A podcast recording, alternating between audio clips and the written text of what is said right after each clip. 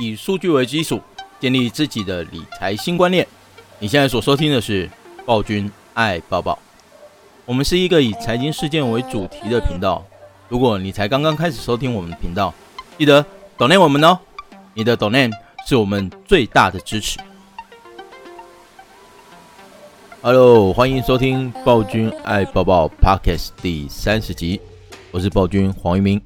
今天要跟各位讨论的主题是基础建设啊，在目前中国跟美国的领导者哦都非常的强调，并且是这几年当中的一个共同目标。那里面的话，我们会发现哦，水泥啊、钢铁这些原物料都是基本一定要使用到的一些东西哦。那供需上应该会出现一些变化，因此啊，我们今天要来讨论一下这些目标所产生的变化。到底会让水泥跟钢筋遇到哪些可能的一些遭遇哦？好，了解主题之后呢，让我们 Let's go。今天的 Podcast 正式开始之前呢、啊，要先跟各位嗯沟通一件事情哦。其实啊，我相信哦，每个直播主啊，在开一个 Podcast 或是开 YouTube 频道的时候，都有自己的一些目的、那我开立频道的一个目的其实非常简单哦，就是为了服务广大的一个社大的学生哦。那社大的学生呢，大概是在三月初三月八号的这个礼拜哦，会正式开课哦。所以呢，再来暴君爱抱抱这个频道，可能因为时间上的一个关系哦，一个人只有二十四小时嘛，我蛮爱困，所以呢，可能我们的频道就没有办法再继续固定的更新哦。那如果后续啊，你对于财经投资这些讯息真的比较有兴趣，那也觉得我分析的还不错的话，欢迎大家一起到社大来学习哦。好，那让我们来进入主题哦。为什么要讨论这个议题哦？其实是在二月二十一号的一则新闻哦。我们发现呢、这则新闻的标题哦，写着“习近平提改革扩大内需”哦。好，那这里面的话，其实是习近平他主持一个。中央全面深化改革委员会的一个会议哦，那里面呢，其实呃围绕的一些主题哦，那我们都知道，中国这边呢，只要开了特定的会，提出了特定的口号，其实就是未来所要做的一些工作跟方向哦。因此啊，这是所围绕的一个主题哦，也比较让大家注意哦，因为毕竟是习近平开的嘛。好，那这里面的话，他有提到几个，第一个呢，实现高水准的自立自强。哦，这个其实大家直觉性的应该都可以领会啦，就是要把他们的一些技术水准提高，不要受到美国的一些限制哦。再来的话呢，就是畅通经济循环哦，扩大内需，然后高水准的对外开放，全面绿色转型，对，全面绿色转型哦。好，那各位可以发现哦，这里面的话呢。唯一比较不懂的一个东西，应该就是全面绿色转型这个标题哦。这个工作目标啊，其实，嗯，我们应该都可以知道啊，猜得出来应该是环保议题嘛。但是它到底要怎么去做落实哦，这个就比较有趣。所以，我们针对这个绿色转型的议题哦，跟各位做比较深入的一个探讨。那讨论之前的话，我们先来看一下哦，习近平主持的这个会议到底重不重要？中央全面改，哎，我看一下哦。中央全面深化改革委员会，好，这个委员会呢，其实非常的特殊哦。那是在二零一三年十一月份的时候正式成立，二零一四年一月二十二号的时候召开首次会议，然后就由习近平担任小组的组长了。这其实是一个比较特殊的一个委员会啊，就是习近平正式上台之后所成立的哦。所以对他来说的话，等于就是他的。嗯，他认为应该要有的一个委员会嘛，就是我上来之后新成立的一个委员会，所以宣誓的意味比较重哦。所以他所要执行的一个政策方向哦，也往往是代表是目前相关政府的一个领头讯息吧，比较没有那么硬。可是我会告诉你说，我一定要做这些事情哦，这样的一个讯息。好，所以呢，这个委员会哦所开出来的一些呃政策方向哦，其实蛮值得注意的。好，那什么叫绿色转型哦？绿色转型这个东西其实非常好玩哦。其实之前在习近平还没有担任中国的一个主席之前哦，其实就有类似的一个论点哦。那这个类类似的论点哦，其实最大的一个关键就是青山，哎，我看一下哦，绿色绿水青山就是金山银山。这个口号，这个口号其实很久以前就喊，在习近平还在浙江的时候就已经喊出来了。那其中啊，其实第一次发现这个论点的时候啊，是二零零五年的八月哦。呃，我们称为两山论了哦，金山银山嘛，然后绿水青山哦，所以称为两山论哦。这里面呢、二月二零零五年八月的时候，习近平啊，他是用笔名的方式哦，叫泽新，在浙江日报上面啊所发的一个短评。那自从发完这次短评之后，习近平其实就一直朝向所谓的绿化的一个政策哦，一直在做执行哦。那目前呢、啊，整个想法在中共的十九大会议当中哦，已经直接写入报告当中了，代表什么？就是一定要做的事情啊。所谓习近平下台哦，那短时间来看应该不太可能，所以这个东西哦，变成是我们值得非常值得讨论的一件事哦。我们都知道，在中国里面投资啊，其实有一个最大的一个关键，就是跟跟着党的政策走哦，那钱就会往那个方向走。好，所以呢，我们来看一下什么叫绿色转型哦。目前呢，绿色转型的一个政策哦，其实就是要。青山绿水嘛，对不对？所以呢，它针对一些比较高污染的一些产业哦，纷纷的都会提出一些限制哦。那在第一阶段呢，我们所看到一个限制，其实是是在水泥厂。那各位，这不是在今年才开始做的哦。二零一八年的时候啊，其实我们就有发现哦，呃，水泥厂这边呢，它已经提出了一些禁用的一个政策哦。那里面的话就有点出来。二零一九年的十月一号将全面禁止三十二点五的低阶水泥。各位，这是在二零一八年十一月份的时候就已经宣告的一个事情了。然后给大家一年的时间做准备。那十月一号就是二零一九年的十月一号就开始全面禁用。那这个全面禁用的一个动作，其实我在课程中当中有跟同学有分享过。对于中国大陆啊，它禁用低阶水泥这件事情哦，对于台湾的厂商来说，到底是一件好还是坏？那我们先思考一下哦。第一个点是有哪些台湾的厂商真的有在大陆那边做设厂的一个动作？我们都知道水泥比较特殊，它属于比较 local 的一些产品，就是区域型的产品，你没有办法把水泥运得太远，呃，因为。会凝固嘛，就没有办法使用了。所以啊，通常它的区域性比较强哦。如果说你今天是在台湾做的很好的一个水泥厂，那不代表你真的有办法外销到国外去，外销到大陆去嘛。所以通常我们都会第一个思考，如果说啊，这个政策真的要实施哦，二零一九年的十月一号实施，那请问一下，有哪些厂商在大陆真的有落地生产，那他才有机会受惠？好，第二个就是什么？第二个就是这个厂商他所做出来的产品的品质有没有办法符合大陆的政策？就是三十二点五的低阶水泥被禁用了嘛？那他有办法生产更高阶的水泥吗？如果有的话，他才有办法因此而受惠哦。那那个时候我们就可以发现哦，其实，在大陆这边哦，主要的设厂的水泥厂啊，其实有两大，第一个是台泥，第二个是亚泥哦。那禁用低阶水泥的这个政策哦，其实等于是政府拿着一把斧头，然后呢，帮他把前面的荆棘通通砍砍掉，就是小厂通通被他砍死了嘛，对不对？所以呢，台泥跟亚泥哦，刚好又是比较大的厂商，并且有办法生产比较高阶的水泥哦，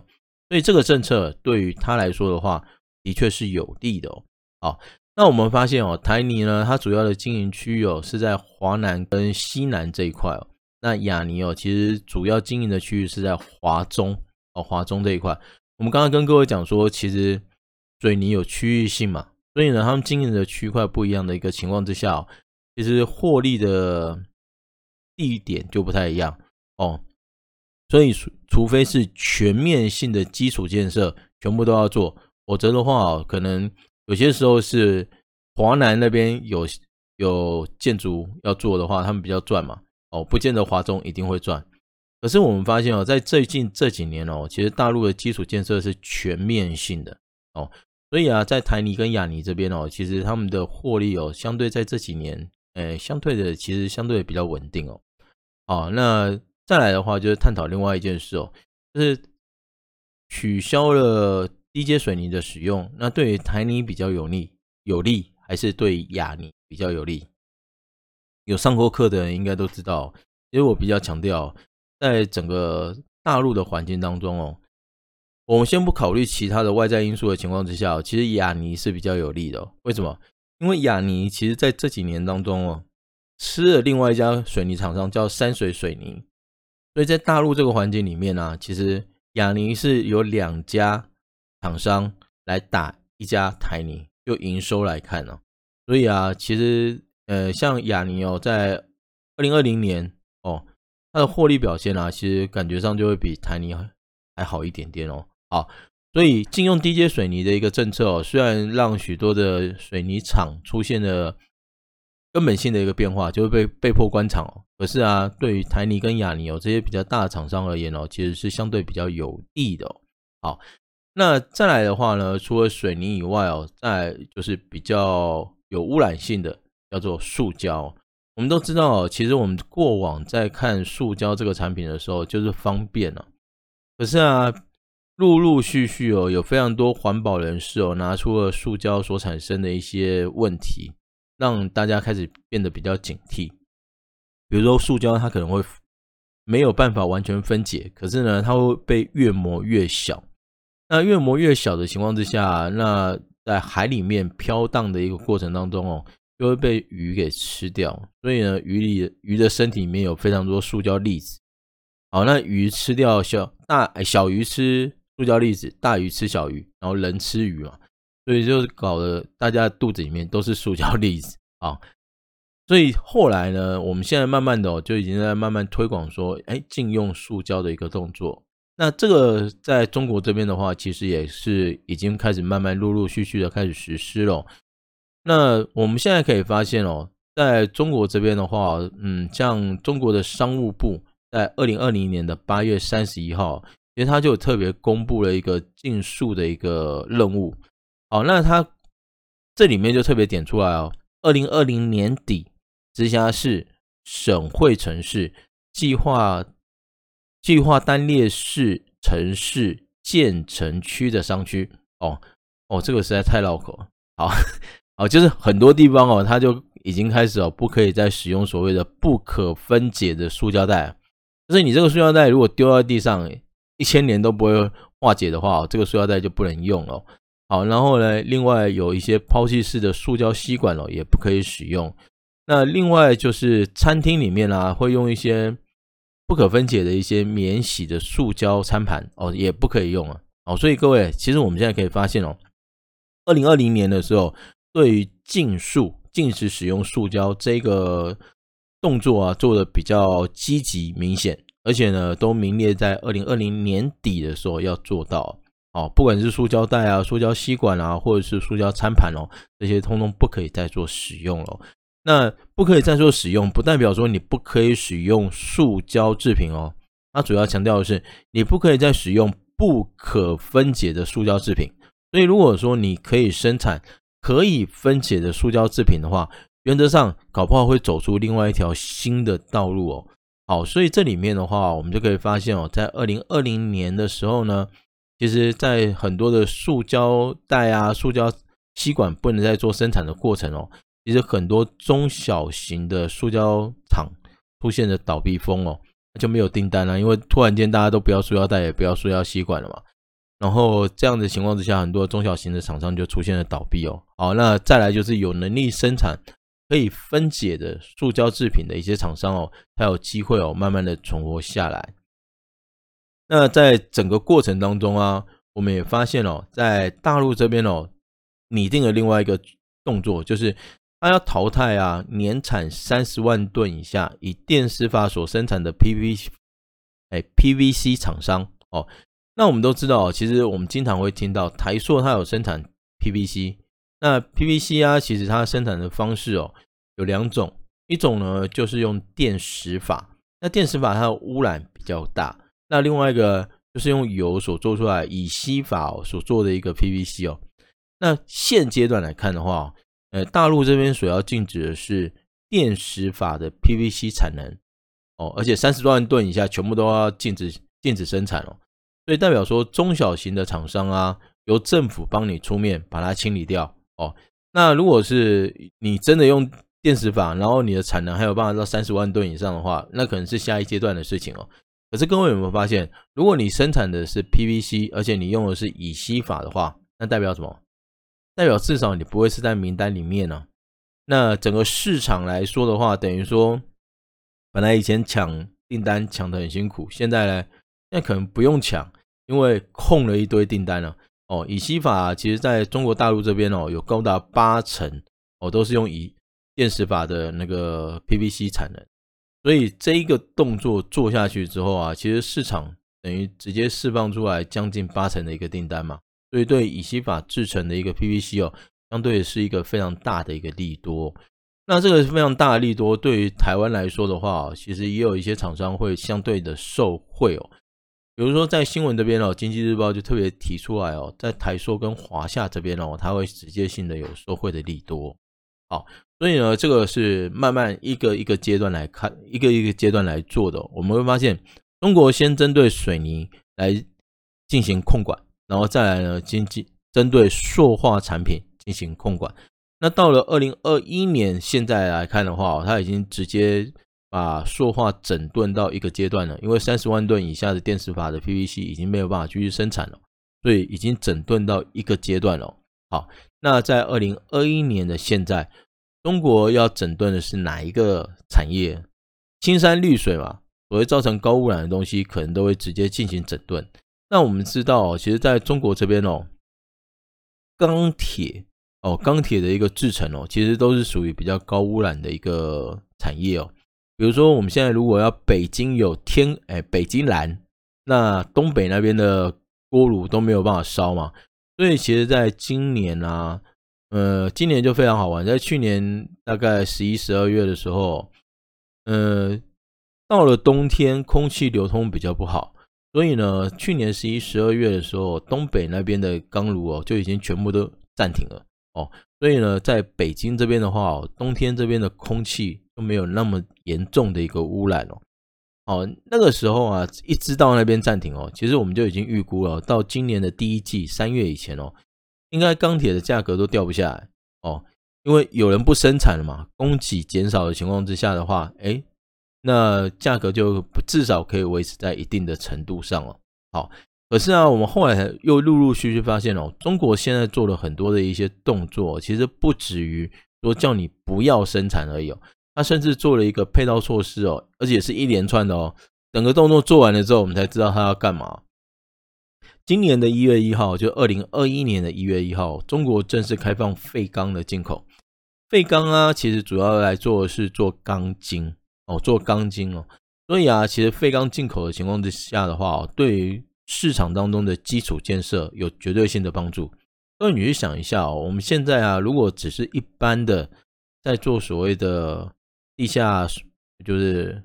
地下水的那个水道。哦，其实我们还是用绑钢筋的一个方式，现在是甚至连做诶建房子都还是很多用绑钢筋的方式哦。所以啊，其实钢筋对于基础建设而言哦，是一个非常重要的一个原物料哦。那它现在开放进口废钢的一个情况之下的话，就代表说市场当中啊，钢筋的这个供需它可以解决掉，因为过往是禁止进口的嘛，那现在有进口。有办法进口的一个情况之下的话，至少对于钢筋的价格可以保持一个比较稳定的一个状况。不过有人开始预期哦，就是中国啊开放了一个废钢进口，会不会让全世界的废钢反而供给不足？哦，因为那边的需求实在太大了，所以可能呃韩国啊、台湾啊、东南亚这边废钢一口气的通通被吸进去，然后变成怎样？变成是这些地方的废钢价格有可能会拉得非常高。好，这个啊，其实是非常值得去做注意的。所以啊，我们可以发现一件事情哦，呃，在二零二零年的十二月三十一号的时候，中国的一个废钢价格哦，大概在二九六零哦，两千九百六十哦。那到了现阶段呢，我们最新的一个资料，二月二十六，呃，二月二十六号的一个资料，我们发现废钢的价格已经冲到三千两百一十哦。所以其实哦，在开放进口的一个情况之下，虽然说供给有增加哦，但是废钢价格其实是往上走的哦，代表市场的需求是真的蛮强劲的。所以当初啊，像东钢这边所预估的哦，就市场当中啊，有没有可能因为中国废钢开放进口之后，而真正出现所谓的缺料问题，因为之前没有这么大的一个需求，中国没有开放嘛，所以每个地方的废钢都还够用。那现在中国真正开放了，市场又这么大，那一口气的把废钢通通吸过去之后，反而造成缺料的一个问题哦。所以现在市场其实有在抢废钢的一个状况哦。好，那从价格上来看的话，的确需求应该是真的蛮强的哦。好，那这么强的一个供需需求哦，虽然价格生长的一个幅度不是非常大哦，也不是非常快哦，可是值得去做观察哦。好，但是呢，当初我们看它开放废钢啊，只是认为说哦，应该是因为基础建设有这个需要哦，所以把废钢的一个禁止进口的一个禁令开放哦。但是后来陆陆续续哦，又发现一些动作。呃，中国啊，呃，工信部这边的话，其实他在近期的一些公开会议啊，或者是就是跟宝钢吃饭的时候，有提出来一些政策。他们特别强调，就是二零二一年哦，碳中和跟节能减碳是一个非常重要的一个目标。那各位去想一下哦，其实所谓的碳中和就是降低二氧化碳的一个排放。那你要做到这个动作，最好最好的一个方式就是人类不要呼吸吗？不可能嘛，对不对？所以呢，最好的一个方式就是什么？会制造二氧化碳的那些，呃，比如说生产啊、废那个汽车啊，尽量不要出现嘛。好，所以现在啊，其实，在近期哦，工信部这边定调，二零二一年的时候啊，整个钢筋哦，钢铁的啊，整个钢铁的一个产量一定要。低于二零二零年，这个很好玩，就是大家生产啊赚钱，应该都说今年要比去年好，对不对？所以呢，我们产量可以扩充，我们就可以赚更多嘛，对不对？可是现在啊，中国的工信部不是这样讲，他直接跟所有的厂商讲哦，加崩哎，其中供哎，你刚才哦，大家本来喝得很高兴，结果突然间听到这个消息，就知道说哦，那给你碳爱碳卡就这点嘛，哦。二零二零年的一个产量哦，变成一个标准。今年的一个产量绝对不能超过二零二零年哦。好，那目前来看的话，中国直接实施所谓的钢铁的供给侧改革哦，就是把制造的钢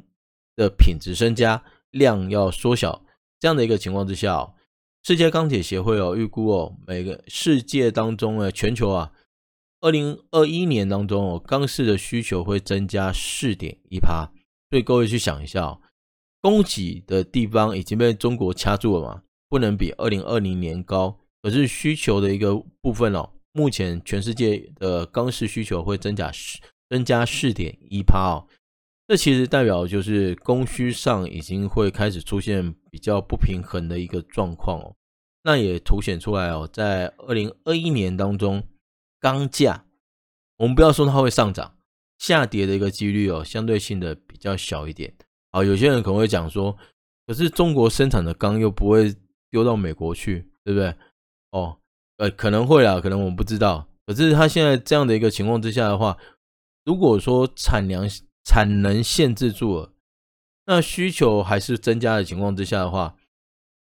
影响最大的应该是东南亚这一个区块嘛，应该不是像美国那边可能就不太会有影响哦。好，这个议题我们放在后面再来做讨论哦。可是啊，我们现在已经知道了，至少价格在供需结构改变的一个情况之下，可能会有上扬的一个现象。好，那各位，如果钢价真的上涨，请问一下，对于台湾的厂商来说，到底是好还是坏？这个就非常值得讨论哦。因为各位，你可能会是想说，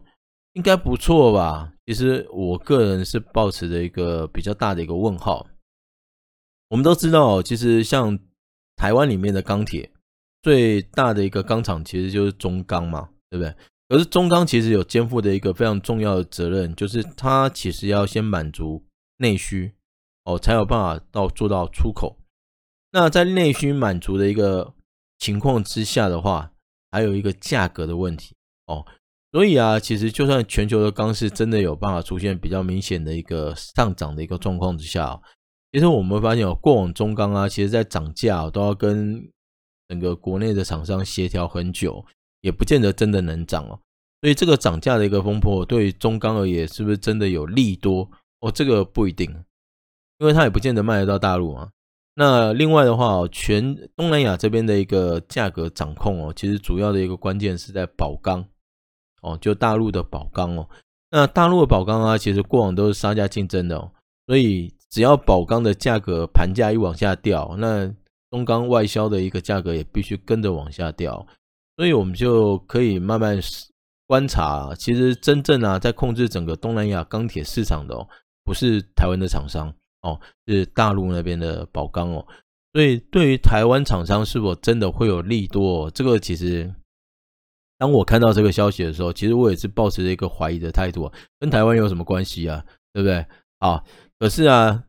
我们呢后来发现一件事情哦，呃，中国工信部它这边哦，其实它有特别提出来哦，在二零二零年的时候啊，他们一定要做出来四个大的一个方针哦，这个四个动作做下来的时候啊。他们促使哦，整个钢铁可以出现比较明显的一个减产。第一个呢，就是禁止新增钢铁的产能哦，就是你要新增产能，拍谁不要得哈。好，再来呢，那现在啊，整个产能的一个工作效率太低的一个情况之下的话，它会有去产能的一个动作，它就是要你生产的品质好一点的啦哦，不要去生产那个劣质钢哦，然后。他希望呢，整个在大陆里面的钢铁行业哦，可以出现整并的一个状况。所以啊，大成很大的一个现象哦，可能在钢铁厂这边哦，也会慢慢的出现。最后一个就是我们刚刚所讲的嘛，二零二零年当做一个标准了哦，二零二一年的一个整个钢铁产能哦，一定要低于二零二零年哦，那整个钢铁的产量哦，会受到压缩。那这四个事情做下来之后，其实。大陆工信部就非常有信心啊，今年钢铁减量应该是没有问题的一件事哦。呃，新产能也不开，又叫人家一定要减量，当然是没有问题啊。哦，可是这样的一个情况哦，是不是真的会造成市场当中，呃，整个价格出现波动或者怎样？你去想一下啊，我今天如果说是商人的话，我非常简单啊，那个赔钱的生意没人做嘛，砍头的生意有人做，对不对？哦，国内的价格被限制住，哦，国内产能被限制住了。那我今天如果真的因为产能不足，可是需求有增加，哦，那我可不可以把价格，哎，我的钢铁直接丢到国外去？哦，我直接丢到国外去的话，我搞不好可以卖的价格更高哦，对不对？好，所以呢，后来发现哦，这一招做下去之后啊，真的完全了解了中国的一个用意哦，好。二月二十四号的时候，我们发现哦，《工商时报》这边有一个讯息哦，大陆的钢铁出口它的退税预估啊，传言啊，有可能在四月一号开始哦降低补贴。因为大陆啊，其实它生产东西非常好玩，就是我生产的时候拿一次政府的补贴，出口的时候还有退税的补贴。然后这些补贴如果通通拿得到的话，其实为什么大陆的厂商很多产品有办法杀价竞争杀到这种程度？因为他赚的东西啊，不是真正跟你报价的那个那个价格啊，我说他真正要赚的是什么？退税的那些价格哦。所以我只有呃政府的补贴拿得到，退税的东西钱也拿得到的话，我我的整个企业一样会赚钱。所以现在啊，政府使出杀手锏哦，直接跟你说什么？哎，钢品出口退税啊，有可能会从现在的十三趴降到九趴，各位直接降四趴哦。你可能会觉得哦，降四趴没有太多的一个意义哦。可是啊，刚界的人士有提出来哦，如果大陆啊这边真的降了四趴的一个退税来看的话，热轧目前每吨的一个出口价格是七百块美元，然后减少四个百分比点的话，等于说，呃，就是少收入了二十八块美元，二十八块美元，对。我们刚刚是以公吨来做计算嘛，对不对？所以一出去的话，可能是几百公吨了哦。所以你去想一下哦，一公吨哦，一公吨就少了二十八。那如果很多呢？哦，那个少的一个冲击哦，其实应该会是一个比较明显的一个收入的一个影响啊。所以啊，其实钢界哦这边有在预估哦，应该会导致哦整个外销的成本增加之后，外销的意愿就会降低一点哦。好，那这样的情况之下，钢铁哦，钢铁就有机会留在大陆里面哦。就我生产好的一个钢铁就会留在大陆里面嘛，就不会出现那个钢铁不足啊，然后让钢价突然间暴升的一个状况。好，所以各位你可以发现，我从二零二一年开始，中国这边哦，其实陆陆续续做了三个主要的一个动作。第一个是，诶，禁止废钢的这个禁令哦，把它解除掉。所以呢，在中国这边哦，可以自由的进口废钢，然后钢筋部分的话就会比较没有问题哦。第二个呢，是中国的工信部哦，直接跟钢厂说，今年的产能要比去年还少，而且呢，大型的厂商哦，就一些厂商要进行整并。好，那这样的一个情况之下的话呢，让供给端哦出现了一个限制。好，那你可能会觉得说，国内比较难卖，我就直接拿到国外卖嘛。好，那也很简单，我就直接把你的退税这一个个区块啊，四月一号不知道会不会真的实施啊？因为它是写传言嘛。好，那四月一号如果真的实施的话呢，直接降四趴，等于说啊，你今天出口不见得真的有，不得不见得真的有利多啊，不见得真的赚得到钱哦。所以呢，你会思考就是说，既然没有办法赚到钱，那我就留在国内嘛。哦，而且现在运出去一趟又那么贵，对不对？所以算了哦。所以国内的钢铁的一个供给量哦，就可以做一个明显的一个确保。我觉得这三招做下来哦，中国算是真的是厉害啊，有在思考哦。整个中国这边哦，绿色转型的动作其实做得非常积极，而且是有计划的，慢慢在做执行哦。比如说，二零一九年的时候，它是针对整个水泥业哦，那水泥业的里面呢，它是禁产所谓的低阶水泥。那禁产低阶水泥的一个过程啊，就可以降低了整个环境的污染哦。那绿色转型的一个动作，其实就可以比较有明显的成效。但是呢，会造成什么？造成水泥厂哦，大量的中小型的水泥厂会出现倒闭哦，因为低阶水泥没办法生产了嘛。所以呢，水泥厂会出现所谓大着很大的一个局面哦。那二零二零年开始哦，针对整个塑化产业哦，不管是禁止使用呃塑。塑胶袋啊，或者是吸管啊，这些动作，啊，那它的一个动作执行下去之后啊，中小型的一些塑化厂哦，其实就出现了订单订单消失的一个状况，那不得不关厂了。那在去年的时候呢，它又针对三十万吨以下的电石化的一个 PVC 产能哦，出现了一个限制，直接跟你讲说你不能生产了。好，那这样的一个情况之下，污染比较大的一个电石化生产方式哦。也被淘汰掉了。好，所以后面的话，我们就发现哦，中国这边哦，已经逐步降低了塑胶对环境的一个冲击哦。但是啊，它的整个动作当中哦，也会造成另外跟水泥业一样的一个状况，也是大着很大的一个局面哦。中小型企业哦，可能在这个产业当中哦，就会逐步的被淘汰出去哦。